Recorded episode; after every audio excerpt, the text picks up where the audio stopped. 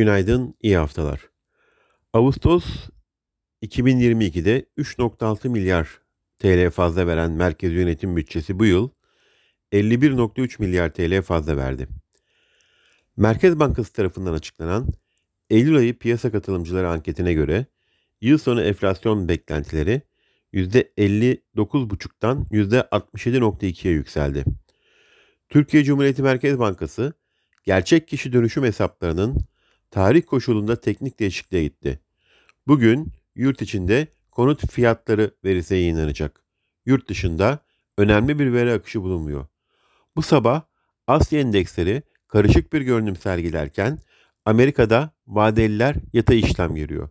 Borsa İstanbul'da hafif alıcılı bir başlangıç öngörüyoruz.